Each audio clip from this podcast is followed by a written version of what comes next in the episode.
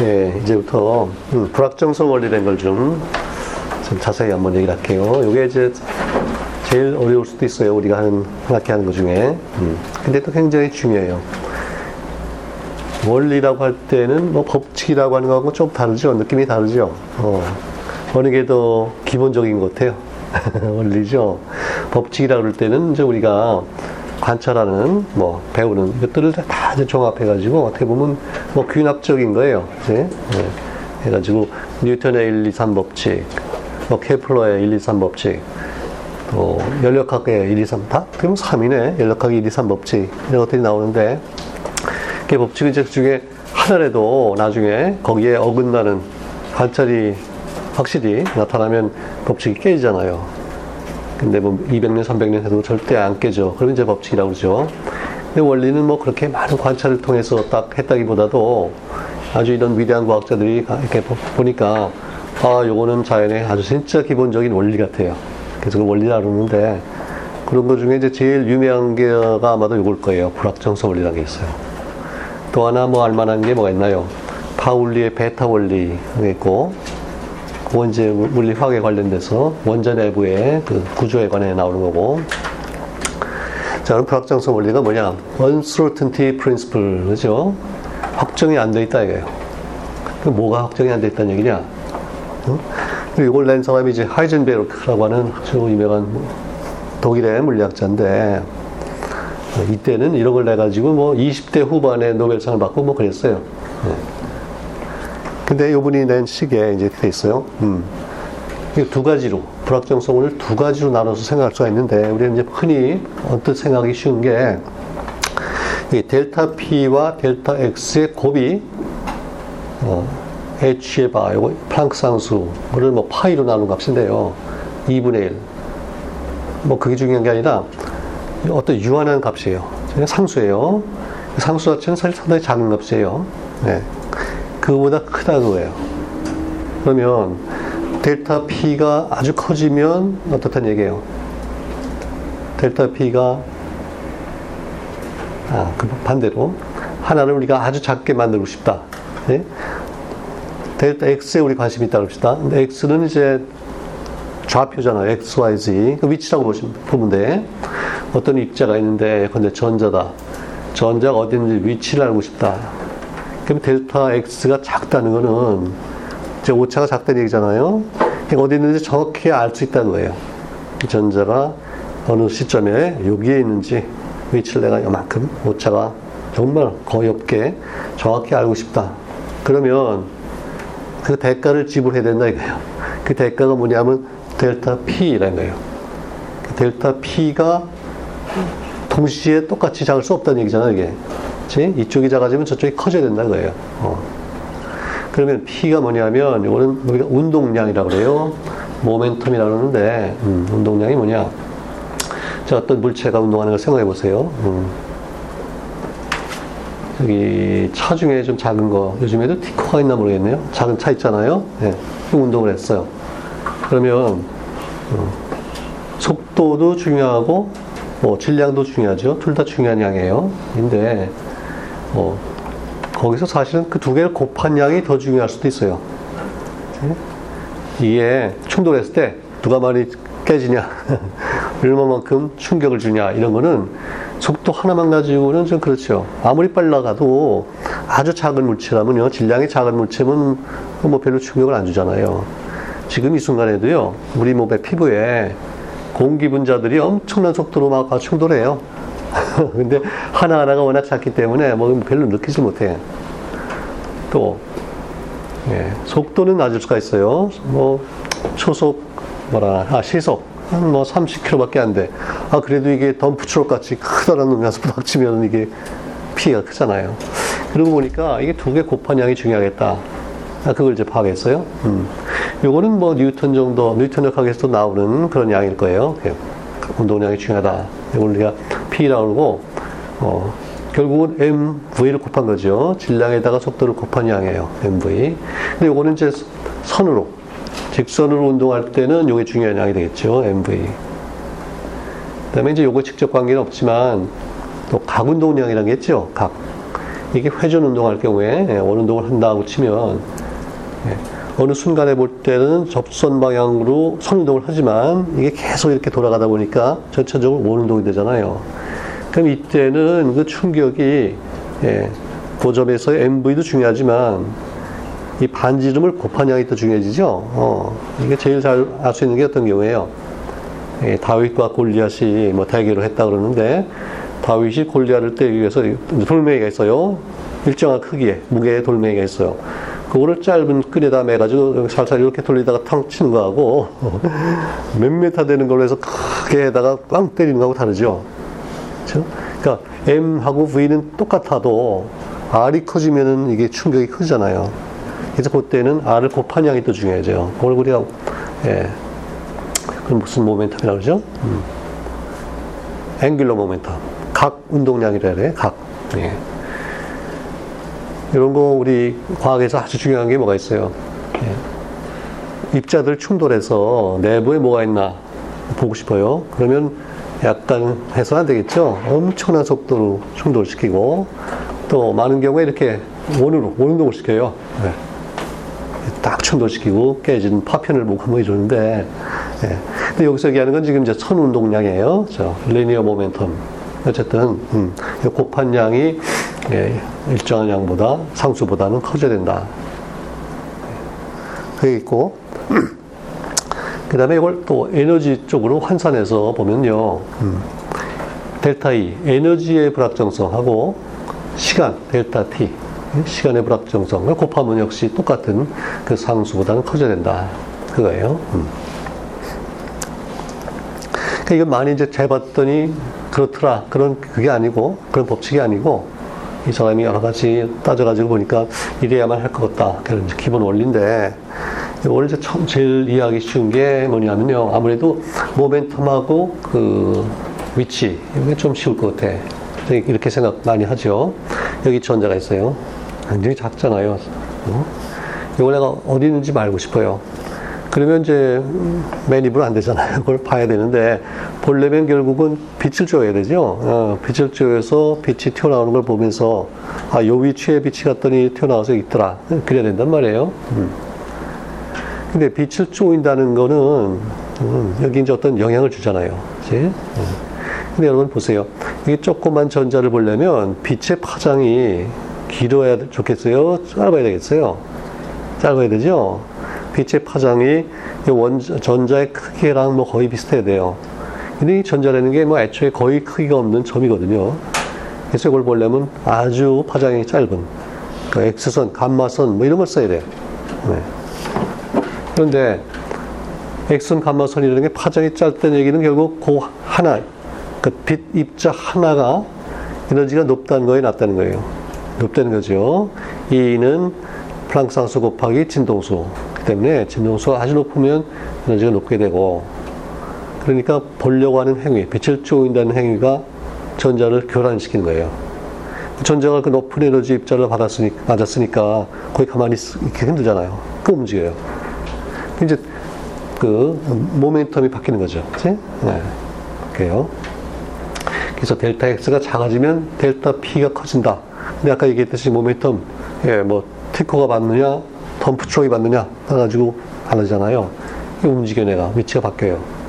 그래서 위치를 잘 재려고 그랬는데 아 이게 오히려 위치에 또 불확정성이 들어갔어요. 위치를 또 모르게 됐어요. 그렇죠? 이런 딜레마가 근본적으로 존재한다는 거예요. 뭐 음. 누가 뭐 잘못해서가 아니고 자연에 이게 아주 박혀 있다 이거예요. 그렇지? 이제 그렇게 설명을 해요. 근데 이제 여러 가지 현상을 놓고 보니까 이것도 다 적용이 돼. 어, 이거 그리고 이거 아니면 또 설명 안 되는 또 중요한 현상들이 또 많아요. 이제 그걸 내가 몇 가지 이따 얘기를 들 텐데. 일단 이해가 됐죠? 어, 그래서 어, 델타 X와 델타 P의 관계, 그거는 이제 전자를 우리가 관찰하고 싶어서 빛을 쪼인다. 그런 상황을 생각하면 쉽게 이해가 돼요. 그죠? 자, 근데 이게 이제 선 스펙트럼하고 어떻게 관계되냐. 이제 그래서 이게 얘기가 나왔는데, 음. 그 경우에는 이 두 번째 식이 더 편리해요. 에너지의 불확정성과 시간의 불확정성. 네. 근데 이 두 가지 곱하면요, 네, 다 차원이 같아져요. 시간하고 에너지를 곱한 차원하고 momentum과 위치, 거리, 거리죠. 그 차원이 같아. 그게 바로 플랑크 상수의 차원이에요. 음. 자, 그러면 이제 선 스펙트럼이 어떻게 관계되냐. 아까 기체 분자, cold, cold gas죠. 기체 원자, 뭐 분자들이 예, 에너지를 받았어요. 그래서 높은 상태로 올라갔어요. 근데 떨어진다고 그랬잖아요. 그치? 그러면 얼마나 이제 오래 있다 떨어지냐, 그걸 한번 생각해 보세요. 음. 한번 올라간 다음에 어, 실제로는 뭐 1초까지 가는 일이 없어요. 그래도 10편 이상 1초 있다 떨어진다고 합시다. 근데 이게 기차 분자가 한두 개가 아니라 지금 뭐 아보가드로수 엄청나게 많은 것들이 막 있는데 그게 동시에 다 올라가는 것도 아니잖아요. 막 뒤죽박죽해요. 그러면 우리가 이렇게 관찰할 때, 어, 자, 이게 어떤 놈이 어느 위, 저 위에 그 상태에서 얼마나 오래 있나를 보려면 이렇게 하나하나 이제 본단 말이죠. 그럼 어떤 놈은 금방 떨어지고, 그 금방 떨어지는 건 왜 그렇겠어요? 이미 얼마 전에 올라간 거, 1, 초 전에 올라간 거는 금방 떨어질 거예요. 근데 막 갓 올라간 거는 이제 1초 있어야 떨어지잖아요. 그리고 중간 값들도 많이 있고, 그치?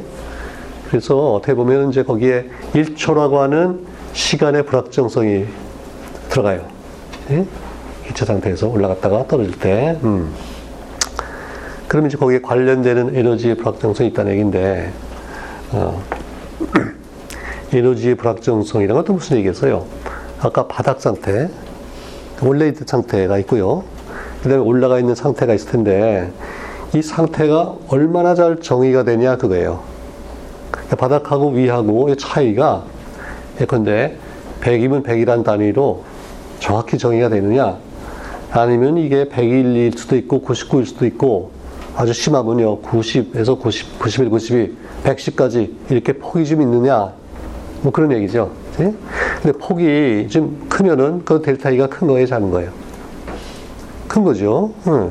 그리고 만약에 폭이 상당히 작다. 그러면 이제 델타 E가 작은 거고. 이건 이제 에너지 상태를 놓고 얘기하는 거예요. 어. 그러니까 이제 또, 또, 다르게 얘기를 하면 이 바닥 상태도 종이장을 하나 깔아놓은 것 같이 폭이 굉장히 나, 낮은 경우가 있고요. 이 위의 상태도 종이장 같이 낮춰졌어. 그러면 그 차이도 또 정의가 잘 되겠죠?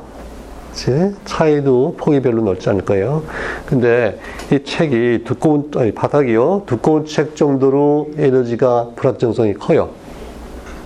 또 위의 상태도 두꺼운 책 모양으로 에너지의 불확정성이 좀 크다. 그럼 어떻게 되겠어요?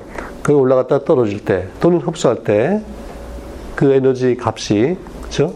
그 그때 관련되는 흡수하거나 방출되는 빛의 에너지가 거기도 또 폭이 좀 커지겠죠? 그렇잖아요? 네, 이제 그런 문제예요. 자, 그러면 이제 기체하고 액체, 고체 뭐 이런 걸 놓고 비교하는데 일단 기체로 합시다. 왜냐면 아까 우리 콜드 게스가 있으니까 콜드 게스예요. 기체라는 건 결국 입자들이 멀리 떨어져 있다는 얘기죠. 떨어져 있고 그러면 자주 충돌 안 되는 거예요? 자주 충돌 안 할 수 있다는 거예요? 비교적 네. 액체보다는 그렇죠? 액체에 비해서 액체는 뒤에, 뒤에서 계속 쿵쿵쿵 치는 거고 기체는 그런 대로 예. 그러면, 그러면 이제 충돌 충돌 사이에 상당히 많이 돌아다니고 그런 기체잖아요. 음, 그러면 자 올라갔는데 높은 상태에 올라갔어요. 기체 상태에 예, 올라갔어요. 예. 그러면 기체이기 때문에 충돌 사이에 시간이 있다 그랬죠. 한참 있다 쳐요. 그러면 우리가 볼 때 저게 어느 상태에 얼마나 있느냐 그 델타 T가 커진다는 얘기예요, 작아진다는 얘기예요. 커진 거죠, 그치? 응, 아까 얘기했죠? 이게 1초 전에 올라온 건지, 방금 올라온 건지, 그게 오차가 꽤 크잖아요. 1초라고 하는 오차가 있죠. 그치? 네. 자, 다시, 기체 상태에서 원자는요, 음, 이게 거기 오래 머물러 있었기 때문에, 네? 오래 머물러 있었기 때문에, 오래 머물 수 있다는 얘기는 그렇지 않고 액체 모양으로 올라갔는데 금방 옆에서 쿵쳐가지고 그럼 에너지가 이제 반대로 사라지잖아요. 떨어지거나 어, 그거에 비해서 그렇게 비교적 독립적으로 돌아다니는 기체의 경우에는 그 시간이 저 델타 t가 상당히 커진다고 말해요. 예? 자 그러면 이제 뭐가 어떻게 되는 거예요? 델타 e가 좀 작아질 수 있다는 얘기죠. 델타 e가 작다는 얘기는 아까 뭐 얇은 종이란 얘기예요? 두꺼운 책이란 얘기예요? 얇은 종이에 해당한다 그거잖아요. 그치? 그래서 바닥 상태도 에너지가 잘 정의가 되고, 음, 위 높은 상태도 또 에너지가 잘 정의된다. 그런 경우다 이거예요. 상대적으로. 제가 액체에 비해서. 그러면 위에서 올라갔다 떨어질 때 그 빛이 어느 정도 선으로 폭이 좁은, 그치?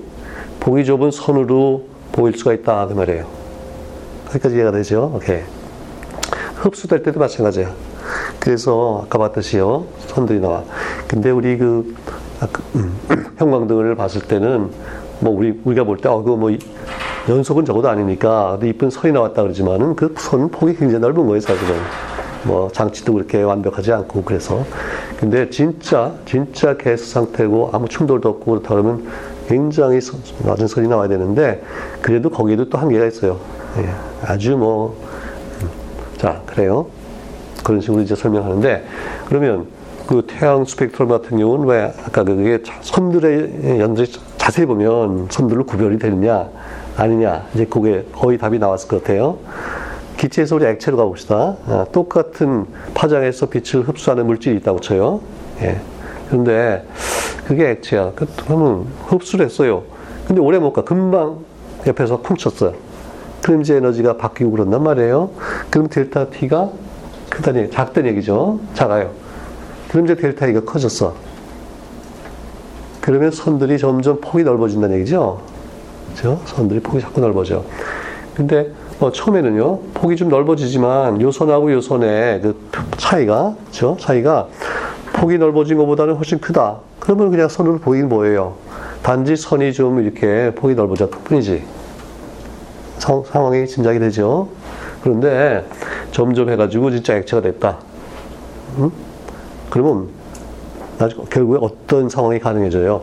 이 선이 두께가 자꾸 자꾸 넓어지다가 결국은 선 선과 선 사이의 거리보다 이 선 폭이 넓어지면은 전체가 합해지면은 결국은 둘이 뭉실하게 이렇게 될 거 아니에요. 그 실제로 그래요. 그래서 액체에 근데 물감을 녹여가지고 액체 용액 그거 스펙트럼을 보면요 선들이 안 나. 그냥 정 이게 뭐 굉장히 폭이 넓게 나와요. 실제로.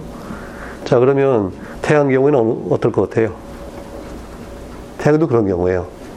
태양에서 빛을 내는 그 부분은 굉장히 밀도가 높거든요. 그렇죠?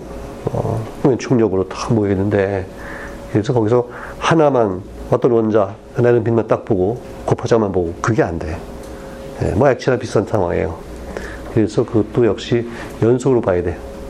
선이 예, 여러 개 있는데 우리가 눈으로 구별 못하는 게 아니고 실제로 다 겹쳐져 가지고요.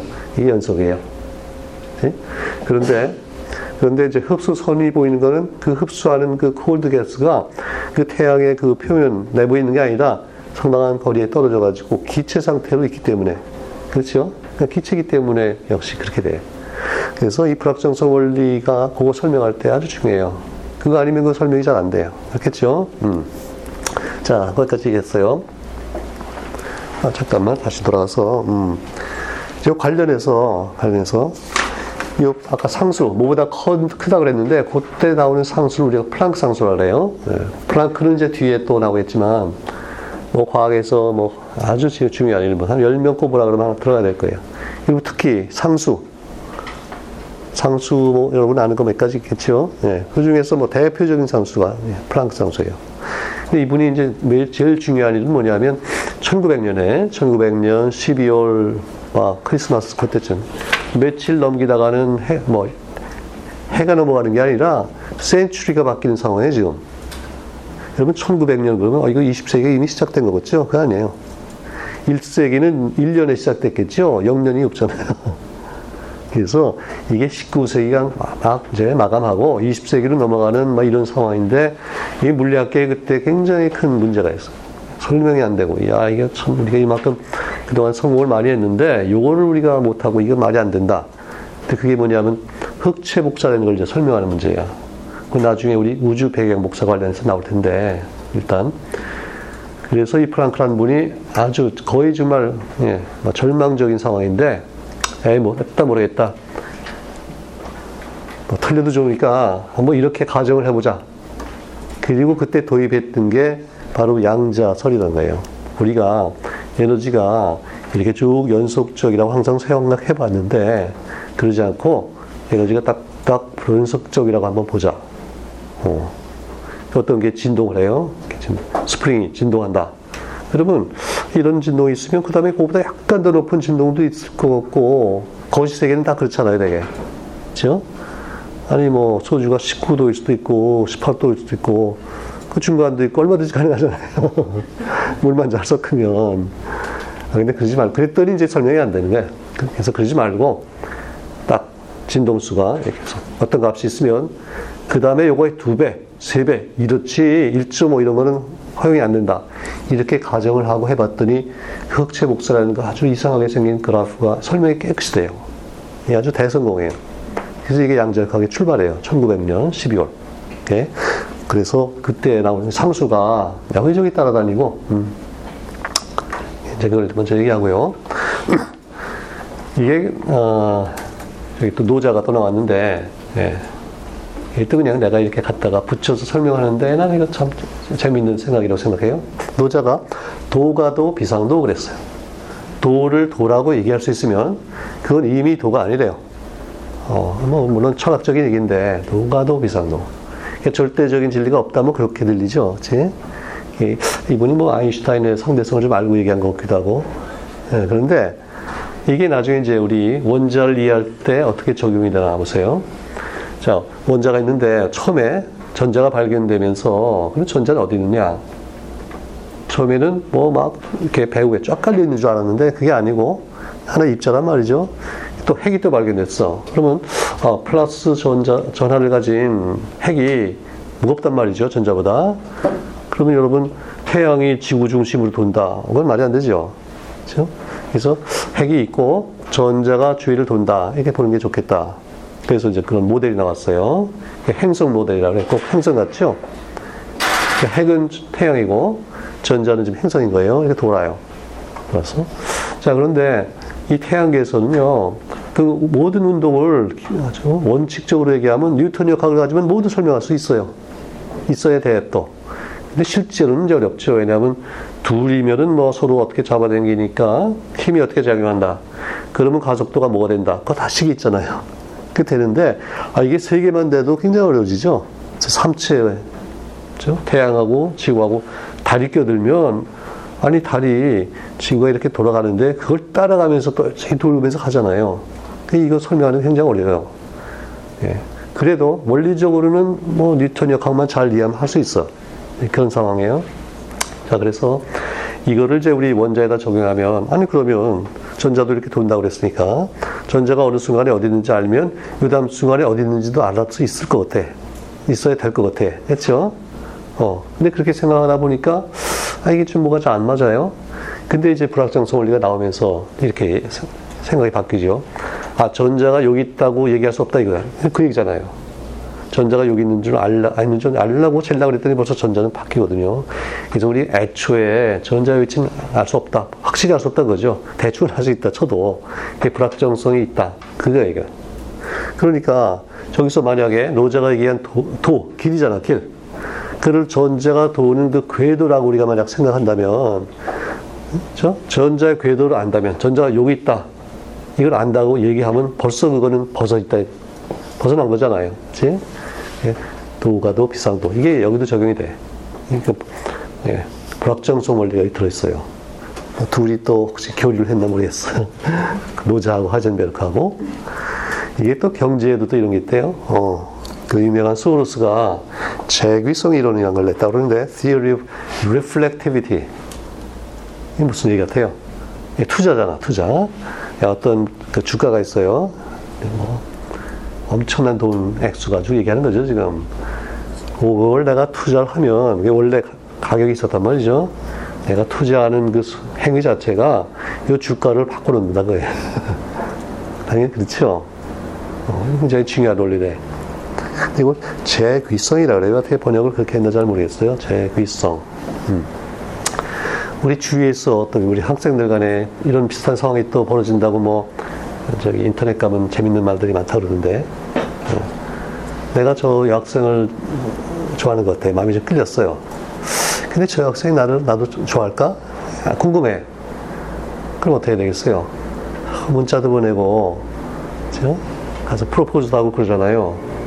근데 그런 행위가 저 여학생의 태도 자체를 또 바꿔놓는데, 저 학생도 조금 마음에 끌릴까 하다가 이쪽도 자꾸 집중 치료하면, 아이, 뭐, 오히려 싫어질 수도 있다는 거예요. 어, 이것도 불확정성 원리가 적용이 된대. 예, 그것도 일리가 있죠. 예, 그게 있어요. 자, 그러면 이제 우리 자연에서 다른데 몇 가지 중요하게 불확정성이 관련되는 걸 내가 몇 가지 예를 들어 볼게요. 그 최근에 과학계에서 아주 한 뉴스가 있죠. 뭐 이거 틀림없이 노벨상 준다. 21세기의 최대 발견이라고 막 그러는데 어, 그게 뭐예요? 작년까지만 해도 최대 발견이 힉스 입자의 발견이었죠. 근데 엊그제 나온 게 뭐냐면 그 인플레이션 최초의 초기 우주에서 엄청난 인플레이션이 있는데 크기가 이제 팽창을 하긴 하는데 그 팽창을 했다는 거예요. 네? 그리고 그 다음에는 어느 정도 이렇게 slow down이 되고 근데 그 이론적으로는 그래야 돼. 그건 나중에 얘기할게요. 꼭 그래야 할 수밖에 없어요. 근데 뭐 직접 증거가 없는 거예요. 네?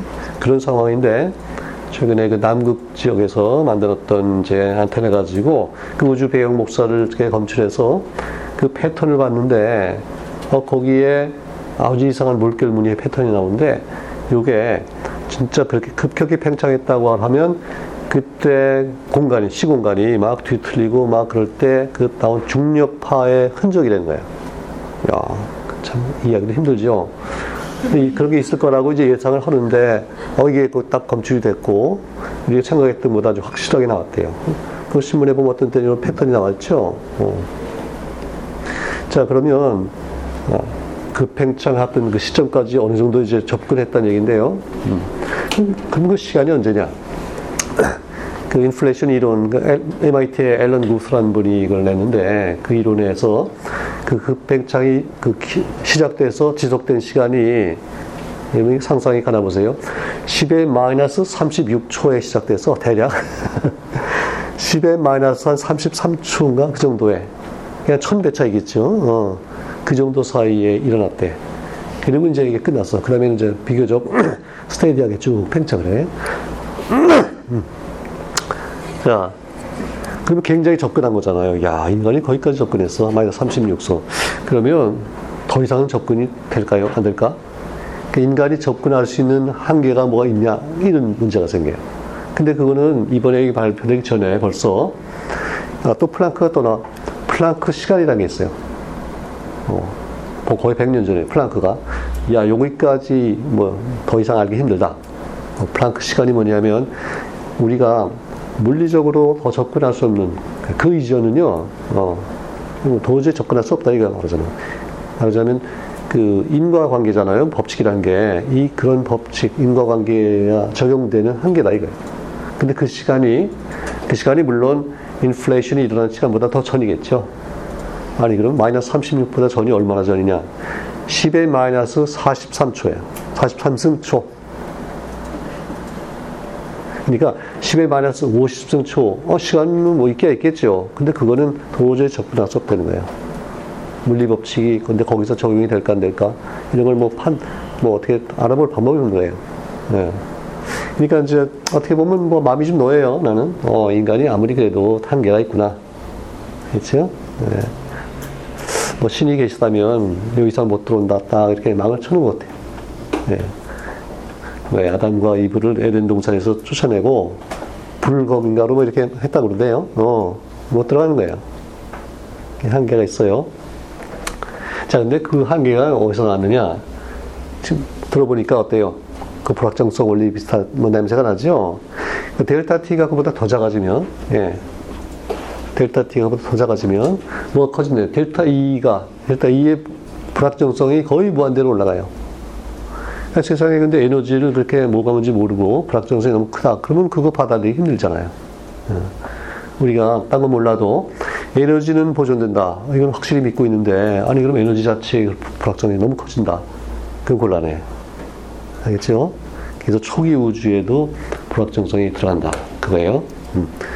자, 또 초기 우주에 불확정성이 들어가는데 이거 말고 그러니까 시간의 한계 말고 또 다른 면으로 이 불확정성이 들어가는 게 있는데 이게 뭐냐면 우주 배경 복사의 그 요동이에요. 나중에 자세히 할 텐데요. 예, 초기 우주의 그 에너지가 지금 남아서 검출이 됐는데, 그게 크게 보면은 아주 균일해. 균일한데도 불구하고 약간의 미동이 있어요. 예. 누구의 표현을 빌리면, 그 깊이가 100m인 호수가 있는데요. 표면에서 봤을 때 굉장히 미미한 그 물결이 있대요. 근데 물결의 높이가 1mm.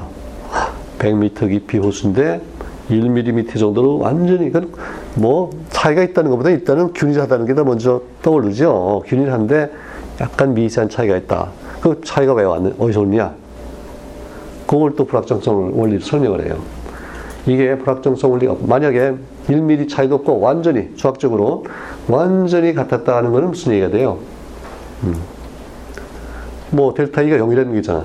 뭔가 하나는 0이라는 얘기예요. 그러면 이쪽이 너무 커지는 거예요. 그렇지? 그 허용이 안 돼. 그래서 에너지에 약간 미동이 있어야 된다. 근데 그런 거는 이제 미시 세계에 적용되는 원리이기 때문에 예, 그러려면 초기 우주가 정말 미시적인 세계가 돼야 돼. 그렇죠? 점으로 볼 수 있어야 돼요. 그래서 예, 빅뱅이 점으로 출발했다는 게 다 이제 그런 얘기고. 예. 자, 그게 있어요. 배경 복사에 약간 미세한 에너지 차이가 있는데 그것도 불확정성 원리와 잘 맞는다 그 말이에요. 음. 또 초기 우주에 생긴 기본 입자 중에 이제 콜크라는 게 있어요. 나중에 자세히 할 텐데 콜크가 처음 생기는데 콜크는 또 점이라고 생각해요. 점. 왜냐하면 콜크가 유한한 크기를 가지면요. 우주의 콜크를 수를 생각할 때, 별과 은하가 다 이게 콜크로 되어 있는데, 그걸 생각할 때, 그 모든 콜크를 모아놓고, 유한한 크기를 가진 콜크라면, 그럼 어떤 이제 크기가 나올 거 아니에요. 근데 그 크기가, 콜크가 처음 생겼을 때 우주의 크기보다 커지면 안 되잖아요. 어. 그러면 콜크는 언제 생겼느냐? 아까 인플레이션이 마이너스 33승초 정도에 끝났다 그랬죠? 근데 그때쯤이에요. 그러니까 10의 마이너스 한 32승초라고 요즘에 나오던데, 인터넷 가니까. 마이너스 32승초에 콜크가 생겼대. 그럼 그때 우주는 뭐 정말 작아요. 얼마나 구체적으로 얘기는 힘든데, 어. 근데 어쨌든 콜크가 크게 가지면 안 돼. 그래서 콜크는 점이라고 봐야 돼. 근데 콜크 세 개, 점이 세 개가 모여서 상당히 유한한 크기의 양성자와 중성자를 만들어요. 어, 참 이상해요. 마치 강아지 세 마리밖에 없어, 딴 거 없어요. 세 마리가 모였는데 이게 이 지구만한 부피를 차지하고 있는 거예요. 뭐 이런 상황이에요. 어. 이상하죠? 근데 이것들이 강아지 간에 힘이 작용하는데, 폴크 간에 힘이 작용하는데, 우리가 그걸 강한 핵력, 줄여서 강력이라고 그러는데, 이 힘이 아주 특별해요. 이게 가까우면, 가까우면 힘이 싹 사라져요. 힘이 없어요. 그리고 양성자의 크기 정도, 그 정도 되면 이제 힘이 딱 작용해서 못 나가게 강하게 잡아주고, 그런 힘이에요.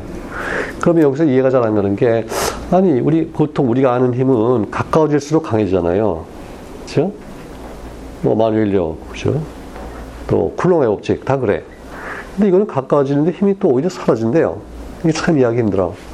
근데 이거를 불확정성 원리로 어느 정도 이해할 수 있는 게, 가까워졌다는 건, 이때 근데 가깝다는 건 진짜 가까운 거잖아요. 양성자, 중성자. 그러니까, 가까워졌다는 거는 델, 그 아까 델타 X, 위치, 거리. 이게 커진다는 얘기, 작아진다는 얘기예요. 작아진다는 얘기죠? 그 델타 X가 작아지면, 아주 가까워지면, 이번에 뭐가 커져요? 네, 운동량이 커져요. 가까워지면 이거 가만 안 있고 높은 운동량을 가지고 튀어나가는 거예요, 이게. 알겠죠? 그러니까 이게 너무 가까이 올 수가 없는 거예요. 어, 자유로. 어, 막 돌아다니는 거예요, 이게. 그러니까 그렇게 큰 넓은 공간에 셋이 있더라도 세 놈이 그냥 어떤 위치에 가만히 있다 그러면은 우리가 밖에서 뭐 콕 찔렀다 그러면 이제 이거 비, 벽다고 느끼겠죠. 그치? 빈 공간이 느껴질 텐데, 어, 이게 막 돌아다니니까 이게 딱딱하게 느껴지는 거예요. 그래서 양성자가 딱딱하게 느껴지고, 어. 근데 그런 비슷한 상황이 어디 있어요? 이거 어디나 있어요. 예, 원자도 보니까, 알고 보니까 원자 핵이 있고 전자가 있는데, 핵은 또 작잖아요. 전자도 물론 작지만. 근데 전자가 막 돌아다녀요. 어. 근데 원자는 우리가 옛날부터 딱딱하다고 그랬잖아요. 그치? 지금도 딱딱하게 느끼고 이렇게. 어 이게 딱 저 전자는 그 빈 공간 사이로 돌아다니지만은 이게 워낙 빨리 뭐 사방으로 돌아다니기 때문에 우리가 어디서 봐도 이 전자를 느껴요 이게. 안 들어가요 눌러. 어 그래. 진짜 우리 주위에서 볼 수 있는 건 뭐가 있어요? 음. 자 고무 풍선을 내가 확 풀었어요. 그러면 어딜 눌러도 압력을 느껴요. 어, 사실은 그 비어 있어요. 거기서 기체 분자가 차지하는 부피는요, 전체 풍선의 부피의 뭐 1%가 뭐 뭐야. 그죠? 그래. 비어 있단 말이죠. 그럼 당연히 쭉 들어가야 되는데, 근데 기체들이 어느 특정한 위치에서 가만히 있었다 그러면 물론 그랬겠죠. 근데 이게 막 돌아다니니까 똑같아. 그런 상황이 있어요. 그게 불확정성 원리가 거기 관련돼 있다. 그거고, 음. 그 다음에 이제 지금 얘기한 거. 원전에서 예, 전자가 어디 있냐, 위치. 이게 알 수 없다. 그리고 다시 돌아가서 선 스펙트럼을 그러고 보니까, 아, 이게 선이 나오는 이유가 이해가 되잖아요. 예? 어느 높은 상태에 올라가서 비교적 오래 이렇게 있으면 예, 델타 T가 커지고 델타 E가 작아지고 그래서 에너지가 잘 정의되기 때문에 그렇죠? 그 차이 차이도 또 잘 정의가 되고 그래서 어느 파장 비교적 정확하게 나온다 이거예요. 예? 여기까지 됐죠? 불확정성 원리. 음. 자 그러면 진짜 진짜 프라운호퍼 선을 한번 보고 음. 이걸 어떻게 해석할 건가? 이거 한번 생각해 봅시다. 음. 자, 연속 스펙트럼 있어요. 배경에, 배경에. 빨진 우주판 한번 쫙 있고. 1814년에 프라운호프는 이건 물론 몰랐는데, 나중에 이제 분젠 키로프가 나와서, 예, 어떤 원소는 어디에 빛이 나온다를 알고, 그 다음에 물론 더 계속해서 여러 가지 원소에 대해서 위치를 정확히 이제 재고 나서 보니까, 음, 보세요. 눈에 딱 띄는 게 노랑 부분에는 이상하게도요. 노랑 부분에는 딴 원소는 별로 선들이 잘 안 나와. 근데 나트륨은 거의 그 강도가 같은 두 개 선이 딱 보여요. 그죠? 아, 이게 나트륨이 있구나. 그러니까 우리 태양에 나트륨이 만만치 않게 지금 들어있는 거예요. 우리 몸에도 나트륨 들어있죠? 네. 나트륨이 꼭 필요하니까 소금을 우리가 섭취하는 거고, 옛날에, 근데 소금 장수가 얼마나 중요했어요. 그죠? 특히 내륙 지방에, 네. 보부상들 소금지고 그랬는데, 어, 그게 태양에 꽤 많이 있어요. 딴거 보고 있나 봅시다. 제일 오른쪽부터 보니까 어, 산소가 있네. 산소가 있어요. 산소가 있고 그 다음에 이제 그 600, 한 60 정도의 수소라고 써 있죠. 수소 H. 수소의 선이 있어요. 여러분 수소의 선하고 나트륨의 선이 어느 게 더 강해 보여요? 잘 구별이 안 되죠? 어, 잘 모르겠어요. 어. 그러면 일단 아, 그래?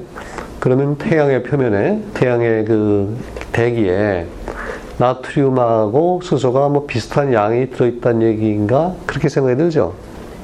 음, 그게 쉬워요. 다른 거 뭐 있나 봅시다. 그 다음에 이제 단파장 쪽으로 가다 보니까 560 정도의 철이 있네. 철의 선도 뭐 나트륨이나 거의 비슷해요. 그죠? 그 다음에 그 옆에 또 마그네슘이 또 두 개의 선이 쫙 있네. 그 다음에 또 철이 있고요. 그 다음에 이제 수소가 거기 나와. 수소 또 있어요. 어. 그 다음에 또 철이 있네. 철. 그 다음에 또 수소가 있고. 또 수소 있네. 아, 칼슘도 있고, 철도 있고. 아, 이게 막 뒤죽박죽이야. 여기 수소선이 몇 개 있어요, 지금? 하나, 둘, 셋, 네개 있네. 그렇죠? 이 수소의 네 개선은 이게 딴 게 없고요. 수소만 있다. 그럼 네 개선이 쫙 보여요. 네.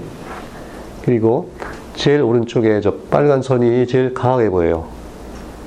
예, 전차 이렇게 약해져서 이쪽에 보라색 쪽으로 가면 선이 굉장히 약, 해져요 이제 그게 있고 또 하나 중요한 거는 음, 여기 아 여기 바로 수소선인데 요거는 이제 그 어두운 선이 좀 표시가 잘 안 됐는데 예.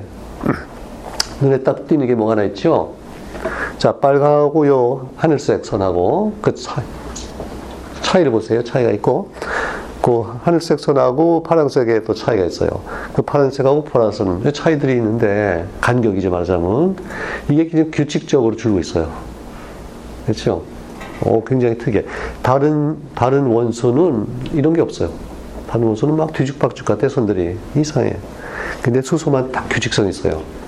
그 요거는 우리가 잘 이제 모델을 세워서 잘 설명할 수 있고 사실 요거를 이해하면서 또 양자의 거기 또 한 단계 점프를 해요. 예, 중요한 점프를 하고 특히 원자 내부에서 어떤 일들이 있나 이걸 이해할 때 굉장히 중요한 역할을 하는 보호의 모델이라는 게 있는데 이건 이제 우리 우리가 누구인가를 얘기할 때 나올 거예요. 우리가 원자 원자로 되어 있는데 원자들이 어떻게 결합하느냐 그걸 이해할 때 여기 이제 필요한데 예.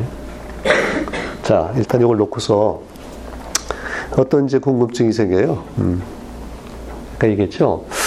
야, 근데 우리가 수소가 나트륨이나 철보다는 월등 많다는 거는 어느 정도 지금 알잖아요. 그치? 우주 에서 가장 풍부한 원소가 수소다. 두 번째가 헬륨인데, 그죠? 수소와 헬륨이 그 질량 비로 3대 1 정도예요, 3대 1. 나머지 절, 마그네슘 뭐 다 합해도 1%, 2%그 정도밖에 안 돼요.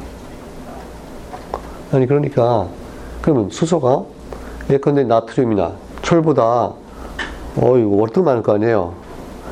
나머지 뭐 한 100가지 정도 합해도 1%다 그러면 그 중에 제일 많아봤자, 그쵸? 수소에 뭐 0.1%도 안 돼, 사실. 만 분의 1 정도는 될까? 그 정도예요. 그러면 수소가 선이 한 만 배로 강하게 나오고, 딴 거는 뭐 약하게 나오고, 그래야 되겠죠? 그러면 뭐, 요 밑에 있는 수소 스펙트럼이 다를 게 없을 거예요, 아마도. 딴 건 잘 보이지도 않을 거예요. 근데 그렇지 않아, 실제로. 그 프라운호퍼 선을 보면. 그게 좀 미스테리고, 그랬기 때문에 요 프라운호퍼 선을 보면서 무슨 원자가 제일 많을까? 이게 질문할 때, 어, 20세기 전반에, 초반에 최고의 천문학자들이 어떻게 생각했냐면 아마도 철이 별의 주성분이 아닐까 이 생각했어요. 철. 일단 저기 태양을 보면 뭐 용광로에서 흘러나오는 철 같잖아요. 철이 많겠지 생각했어요. 근데 알고 보니까 그게 아니에요. 수소가 제일 많은데 그러면 똑같은 스펙트럼을 놓고 어떻게 그렇게 다르게 해석하느냐 이런 이제 문제가 생기죠. 어, 아주 중요한 문제가 생겨요. 이걸 했던 사람이 아주 예, 여성 과학자, 여성 천문학자였던 세실리아 페인이라고 하는 분이 있고 그 얘기는 다시 하기도 하고 일단 왜 그런가만 한번 잠깐 짚고 넘어갑시다 여기서 자 요게 수소의 에너지 준위인데 보세요. 음, 자 N1, N1 이게 ground state라 그래요. 그 바닥 상태다 이거요. 그 아파트 건물에서는 예컨대 1층이에요. 그죠 1층. 지상이에요 지상층. 1층 있고. 그 다음에 2층, 3층 이렇게 있는데 이게 원자의 세계에 들어가면 당연히 인간 세계랑 뭐가 다르겠죠. 뭐가 좀 이상해요. 네, 2층이 뭐 상당히 높이, 간격이 있는데요. 2에서 3은 그보다 간격이 좀 낮아요. 작아. 3에서 4로 갈수록 간격이 점점 좀 좁아져요. 어. 그렇죠? 자, 근데 이게 이제 전자에 관한 얘기예요. 전자가 어떤 에너지를 가지냐. 중심에는 핵이 있고 전자가 여기 있는데 전자가 어떤 에너지를 가지냐. 근데 수소에서는요, 수소 원자 경우에 전자가 이제 몇 개 있죠? 하나밖에 없잖아요. 그 원자 번호 1. 그 양성자 하나, 전자 하나. 네. 그 이제 기체 관에다가 수소를 넣고 전기 에너지를 줘서 스펙트럼 우리가 본다. 그러면 처음에는 그 에너지를 받아가지고 넣을 때는 그걸 애취 원자 상태로 넣을 수 있겠어요? 우리 주위에 원자는 별로 없어요. 이게 다 분자로 있잖아요. 안정한 상태에서 H2예요. 그럼 이제 처음 에너지를 받아서 이게 결합이 끊어져요. 알겠지? 그래서 H 원자가 되고 그 다음에 이제 그 전자 에너지를 받아서 그 수소 원자에 있는 전자가 바닥 상태에 있다가 높은 상태 올라간다는 말이에요. 났어요. 그러면 이 높은 상태가 2, 3, 4 이렇게 저렇게 많으니까 뭐딱 어느 것만 골라서 갈 리는 없잖아요. 그 밖에서 에너지가 충분히 주어지면 어떤 건 2로 가고 3으로 가고 4로 가고 5로 가고 막 이게 될 거예요. 그렇죠? 그럼 올라갔다가 떨어질 때도 또 역시 5에서 4로 가기도 3으로 가기도 하고 2로 가기도 하고 1로 확 가기도 하고 그렇죠? 아니면 5에서 4를 거쳤다가 1로 가고 여러 가지 상황이 벌어져요. 자 그런데 음, 이런 차이가 있기 때문에 아주 이런 특별한 상황이 벌어지는데 보세요. 자 저기 빨강 파랑 등등 이건 지금 가시광선이죠 가시광선 우리가 눈으로 보는 파장에서 얘기해요 어? 근데 수소 경우에는 1에서 2 이게 차이가 크다고 그랬잖아요? 그러니까 1에서 2로 올라가는 이 에너지 차이가 가시광선이 아니고 가시광선보다 에너지가 더다 그럼 뭐겠어요 자외선이에요 자외선 그러니까 1에서 2로 올려주려면 자외선을 우리가 줘야 돼 그렇죠? 또 2에서 1로 떨어지려면 자외선이 나와요. 알겠죠? 자, 3에서 만약 1로 떨어지면 그 뭐가 나오겠어요? 그 자외선이겠어요? 가시광선이겠어요? 그것도 자외선이겠죠. 그치? 2, 1보다 더 크니까 차이가. 예. 4, 1도 마찬가지고 그래. 그런데 이게 올라갈 때요. 음. 예, 근데 5로 올라갔다. 예. 그러면 5에서 1로 떨어지면 자외선이겠죠. 그런데 5에서 4, 또 5에서 3, 5에서 2 이렇게 되면은 어떨 것 같아요? 위로 가면 폭이 좁아졌기 때문에 그 차이도 그렇게 크지 않아요. 그래서 이게 가시광선이 돼요. 알겠죠? 음. 가시광선이 돼요. 그러면 처음에 이제 전기로 에너지 줄 때 또는 태양 에너지를 받아가지고 높은 데로 올라간다. 그럴 때는 그 에너지가 많기 때문에 상당히 높은 데로 올라갈 수 있다. 그런 얘기죠. 예. 또 같은 수소 스펙트럼이라도 흡수가 아니라 방출을 우리가 생각하면요. 어디 올라갔다가 어디로 떨어진 방출을 생각하면 음. 뭐 흡수를 흡수를 먼저 생각할까? 흡수가 더 쉽겠네요. 1에서 1에 있다가 2로 올라가면서 흡수가 일어난다. 그러면 그 흡수는 자외선에서 일어나잖아요. 그러니까 가시광선 영역에서 어두운 선, 그거는 거기에 해당하는 게 아니지. 그죠? 그러나 어, 떤 이유로 2로 이미 올라가 있어요. 근데 2에서 3으로 올라간다. 그런 이제 그거는 가시광선이겠지. 그죠? 또 뭐 3에서 4로 간다든지. 일단 2로 올라가는 게 중요해요. 2로 올라가면 그 다음에는 가시광선이 돼요. 올라갔다 떨어질 때도 높은 데서 2로 떨어지면 가시광선이고 높은 데서 1로 가려 그러면 이거는 자외선이 돼버리고. 근데 이거 처음에 조사하고 연구할 때는 아무래도 가시광선 영역에서 할 거 아니겠어요? 자외선은 잘 몰라요. 그런 상황이야. 음. 자, 그러면 별의 스펙트럼에서 저 프랑호퍼선에서 만약에 이런 수소의 그 흡수선들이 흡수선들이 강하게 나오려면 다시 말하면 수소에서 어, 가시광선에서 빛을 흡수해 주려면 뭐가 필요해요? 먼저 어떤 일이 필요하겠어요? 그 수소 원자들이 모두 바닥 상태에 있었다. 그러면은 가시광선을 흡수하기가 힘들죠. 그렇죠? 일단은 위로 올라가 있어야 돼요. 어, 위로 올라가 있어야 돼. 그래야지 2에서 3으로 가고 4로 가고 또 3에서 4로 가고 이러면서 가시광선이 흡수가 될 거 아니에요. 그러면 저 프라우호선에서 수소의 선들이 저렇게 생각보다 약하게 나왔다는 얘기는 결국 무슨 얘기가 돼요? 어, 태양의 대기에 있는 수소들이 그렇게 이 상태, 이미 2로 올라가 있는 게 별로 없다. 그런 얘기잖아요. 그치? 근데, 그왜 그럴까? 2로 올라가려면 자외선 에너지가 필요하다 그랬죠? 근데 태, 양 표면에서 나오는 저 스펙트럼을 이렇게 보면, 일단 우리 눈에 보기에도 노랑이고, 그렇죠? 이게 가시광선 영역에서 제일 많이 나와요. 에너지가. 그리고 일부 자외선, 일부 적외선, 뭐 그럴 텐데, 예. 근데 또 표면에서 나오는 건 그렇다 쳐도 어느 정도 떨어진 데서 수소가 좀 풍부한 데서 가서 보면은 이제 온도가 떨어지고 그러니까 그렇죠? 예. 이거는 1에서 2로 올려주는 그런 일이 많이 못 일어나요. 수소 경우에 이 차이가 크기 때문에 그러니까 거기서 추가로 가시광선을 흡수하는 일이 예, 이 수소의 그 양에 비해서는 좀 적다 그 말이에요. 같죠? 음. 아니, 그러면 다른 건 어때요? 나트륨이나 철, 이런 거는 이제 상황이 어떻게 다른가 보세요. 자, 이게 지금 전자가 하나인 경우니까 수소는. 그래서 그랬지. 나트륨만 돼도 어때요? 전자가 몇 개죠? 나트륨 원자는 어떠지? 어떠죠? 11개네? 11개. 그러니까 11개 중에 두 개는 이 절 밑바닥 상태에 들어가고, 그 다음에 몇 개는 위에 가고, 뭐 이런 게 있잖아요.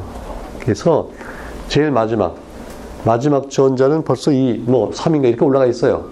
그렇죠? 그러면 그 전자가 빛을 받아서 올라갈 때는요. 자외선이 필요해요, 아니에요? 그건 자외선이 아니죠. 그렇지? 또 철쯤 되면요. 철쯤 되면 더 그래. 뭐 3, 뭐 이렇게 돼 가지고 어, 가시광선이 굉장히 많이 관여돼요. 흡수하거나 방출하거나. 그걸 우리가 어떻게 잘할수 있냐면 그 미술 작품들 있잖아요. 예? 우리 고객 얘기도 했는데, 이 도료, 안료, 물감. 물감이 예, 대부분 철, 뭐 코발트, 니켈 이렇게 소위 전위 금속들이 이런 색깔을 나타내요. 뭐 우리 코발트 블루 그러잖아요. 그치? 또 chromium, 크롬이 색깔이라는 뜻이에요. 그치?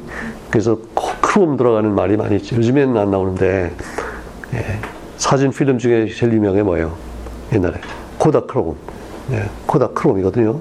크로미움 관계돼 있어요. 그다음에 이제 크로마토그래피라고 있죠. 예, 분리. 분리하면 이게 색깔에다가 착 분리가 되고 다 색깔이에요. 그러면 그런 철 등등 크로미움 뭐 이런 것들이 다 어떤 공통성이 있냐면 그 전자들이요. 그러니까 바닥 상태의 전자가 이미 벌써 여기까지 올라와 있어요. n이 한 3인 상태에 올라와 있어. 그러면 이제 거기서 흡수는 대개 어디서 일어나겠어요? 가시광선이 일어날 거 아니에요. 그치? 그리고 우리가 보는 거는 흡수하고 남은 빛을 보는 거니까 가시광선에서 예컨대 빨간 빛이 많이 흡수됐다. 그럼 우리는 파랗게 보는 거고 파랑이면 빨갛게 보이잖아요. 그래서 그런 소위 전위금속들이 다 그 정도에서 빛을 흡수하고 방출하고 이러기 때문에 아주 그 염료로 굉장히 중요하다. 이제 그 얘기고. 어. 그러면 이제 조금 힌트가 나왔죠. 어. 근데 철이, 철 같은 경우에는 예, 양이 그렇게 수소에 비해서 그렇게 많지 않아도 누가 자외선을 이렇게 올려줘야 될 필요가 없기 때문에 자체적으로 빛이 나가면 가시광선 영역에서 빛이 많이 나오면 그걸 흡수하고 그래서 어두운 선이 탁탁 나오는 거예요 이게 뭐 나트륨도 그렇고 그렇죠? 근데 수소는 일단 이렇게 돼 그러면 여러분 그 수소의 그 흡수선이 강하게 나오는 별들이 좀 있어요 그건 어떤 경우에 그렇겠어요? 자외선 자, 어, 그렇지. 자외선을 받아야 되는데 어떤 종 예컨대 비교적 가벼운 별이 그럴 것 같아요. 무거운 별이 그럴 것 같아요. 예. 무거운 별이 되면 융합이 많이 일어나고 등등해서 온도가 높, 표면 온도가 높으면 예컨대 태양은 표면 온도가 6천도인데 15,000도, 2만도 이런 별들이 있어요. 그러면 그런 별에서는 저 자외선으로 1에서 1로 올라가는 과정이 많이 일어날 수 있겠죠. 상대적으로. 그러면 거기는 그런 별들은 보면 흡수선이 저거보다 더 강하게 나와요. 이런 것들 보면서 우리가 이제 힌트를 얻는 거야. 아, 이게 이런 거구나. 알겠죠? 자, 그 다음에 또 하나 중요한 이유가 있는데, 보세요. 자, 수소는 전자가 이제 하나밖에 없잖아요. 중성 원자 경우에. 그러면 태양의 바로 주위에 온도가 높고 그런 태양에서 표면에서 그렇게 멀지 않은 위치에서 보면 수소는 그 전자를 잃어버리기가 쉽죠. 그치? 하나밖에 없어요. 그 온도가 높아서 그 전자를 잃어버렸다. 달랑 잃어버렸어. 그럼 남은 거는 소위 양성자밖에 없잖아요. 그러면 양성자는 뭐 거기서 전자가 에너지를 받아서 올라갔다 떨어지고 흡수하고 이런 게 성립이 안 되잖아요. 이거 굉장히 중요한 포인트예요. 어. 근데 딴 건 어때요? 뭐 나트륨 같은 거뭐 여러 개 있으니까 하나 떨어져도 나머지 10개 아, 응? 해요. 철도 그렇고. 그러면 저기 보세요. 수소가 흡수선을 그나마 저렇게 나타냈는데 저렇게 나타낸 거는 전자를 가지고 있는 수소잖아요. 그럼 그거는 어디 있겠어요? 표면에 가까이 있겠어요? 태양 표면에 가까운 거예요? 상당히 멀겠어요? 상당히 멀어야죠. 멀어서 온도가 한 3000도 이하로 쭉 떨어져 주면 거기에서는 이제 전자를 붙잡아 가지고 중성 원자가 될 수 있고 가까이서는 이미 다 이온화해 버리고 없어요. 어. 그래서 그 두 가지 면이 예, 복합적으로 작용해서 아 이게 수소선이 저렇게 약한 거예요. 그래서 근데 이런 걸 잘 이해 못할 때는 아니 뭐 수소가 별로 많지도 않네 그렇게 생각하기 쉽잖아요. 그치? 어, 나트륨도 꽤 있고 철도 꽤 있네. 뭐 수소와 비슷하네 이렇게 생각했는데 이런 걸 다 고려해 보니까 예, 수소가 압도적으로 많은 게 이제 증명이 됐고 거기에 그 페인이라고 하는 그 영국서 유학 갔던 여학생의 박사학위 논문인데 이게 아주 20세기 최고의 천문학 논문이래요. 그래서 이분이 하버드에서 제1호 여성 천문학 박사가 됐고 또 1호 여성 정교수가 되고 하버드 대학 천문학과 학과장까지 하고 아주 성공적으로 살았던 분이 있어요. 그분이 이거 처음 발견한 거예요. 그죠? 원소 성분을 하게 됐다. 자, 그리고 이제 콩트로 다시 돌아가서 그러고 보니까 야 콩트가 얼마나 많은 걸 미스했어요. 자기 그 생각 때문에. 그러니까 근데 콩트가 그렇게 애초에 얘기한 이유는 뭐예요? 음, 이분이 실증주의자이기 때문에 실지 확실하게 증명을 해야 되겠는데 아니 태양이 뭐로 되어 있는지 가서 시료를 가져야 된다 이런 생각이지, 그렇지? 우리가 여기 앉아서 뭐 어떻게 시료가 없으니까 방법이 없다 그거예요. 근데 이분이 그러니까 결국 미스한 건 뭐냐면 이 정보들이 정보들이 꼭 이렇게 물질 어, 물질 가져와서 그럴 필요가 없고 빛 자체에 엄청난 정보가 있다는 걸 지금 모르는 거예요. 그냥 우주가 팽창한다는 것도 빛에 들어있고 배경 목사도 그렇고 어떤 원소로 되어 있느냐, 뭐가 많으냐 이게 다 지금 빛에서 오는데 근데 빛은 뭐 우리가 가만히 있어도 오잖아요. 그렇지? 그래서 가서 가져올 필요 없어요. 그걸 모르, 모르는 거예요. 그래서 뭐 공택에 배울 점도 있죠. 어, 우리가 너무 자기 생각에 너무 매임한데 자기 한계를 인정해야 돼. 그렇죠? 근데 뭐 인정을 하려도 모를 때야 뭐 인정을 못하지 이거야. 그래서 다 시대적인 한계가 있다. 근데 거기에 비하면 우리 여러분 지금 홍콩보다 얼마나 많이 알아요? 또 아인슈타인보다 훨씬 많이 알고. 아인슈타인은 1955년에 들어갔어요. 그러니까 그 후에 발견된 것들 전혀 몰라요. 힉스 입자니 뭐 이런 거 전혀 모르고 우주 배경 목사도 뭔지 모르고. 어. 그런 거예요. 이제 그렇게 발전하고. 음. 자, 예. 그 오늘 새로 올린 파일 합시다.